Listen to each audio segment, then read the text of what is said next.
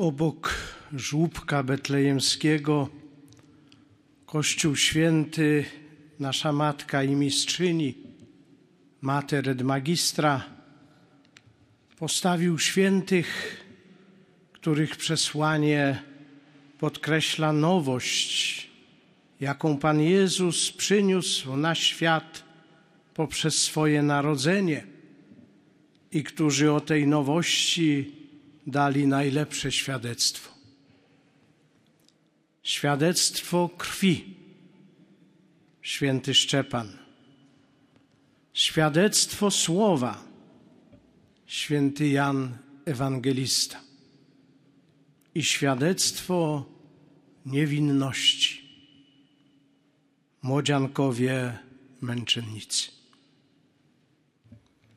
Popatrzmy najpierw na świadectwo świętego Szczepana, pierwszego męczennika. Przelewając dla Jezusa swoją krew, zaświadczył on o nowości jego ewangelicznego orędzia.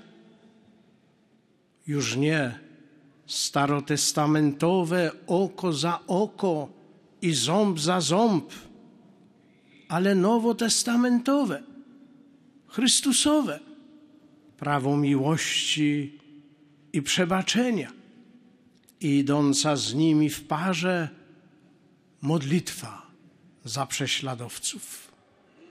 Panie, nie poczytaj im tego grzechu. Przywołajmy następnie świadectwo słowa świętego Jana, apostoła i ewangelisty. To wam oznajmiamy cośmy usłyszeli, co ujrzeliśmy naszymi oczyma, czego dotykały nasze ręce, abyście i wy mieli współuczestnictwo z nami i by radość wasza była pełna.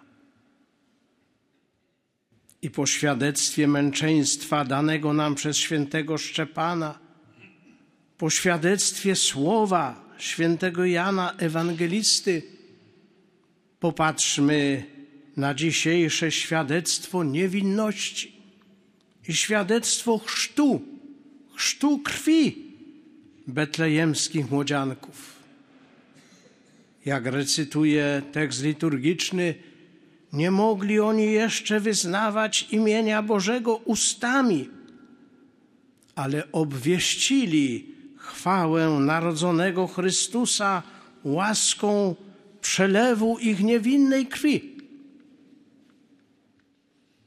Jakże bardzo ta mądrość Kościoła Świętego, jakże bardzo fakt, że Kościół umieścił młodzianków, męczenników z Betlejem w swojej liturgii, okazał się nam pomocnym gdy niektóre środowiska kontestowały włączenie do beatyfikacji najmłodszego dzieciątka błogosławionych małżonków Józefa i Wiktorii Ulmów z Markowej.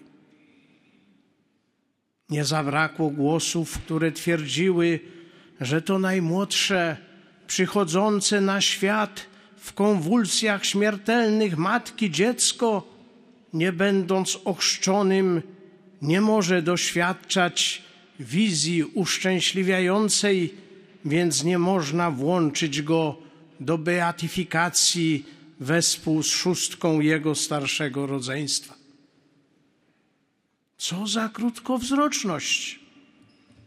Przykład chrztu krwi młodzianków pozwolił Ojcu Świętemu uznać chrzest krwi najmłodszego bezimiennego dzieciątka Samarytan z Markowej i włączyć je do beatyfikacji wraz z trzema jego siostrzyczkami, Stasią, Basią, Marysią i tylomaż braciszkami, Władziem, Franusiem i Antosiem, a przede wszystkim z pełnymi ewangelicznego heroizmu rodzicami, Wiktorią i Józefem.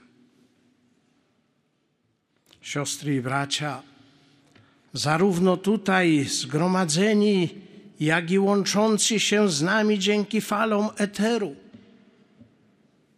Wróćmy do początkowego wątku naszej refleksji, wątku potrzeby świadczenia o Jezusie, jak to czynili święci postawieni przez Kościół obok jego żubka. Niczym święty Szczepan, świadczmy o ustawicznej nowości jego orędzia, będąc gotowymi nawet na męczeństwo. Za przykładem świętego Jana Ewangelisty świadczmy o nim naszym słowem. Świadczmy nadto, jak celebrowani dziś młodziankowie, naszą niewinnością, prostolinijnością naszego życia. Wymownie mówił o tym niegdyś święty Jan Paweł II przy sarkofagu, którego się znajdujemy.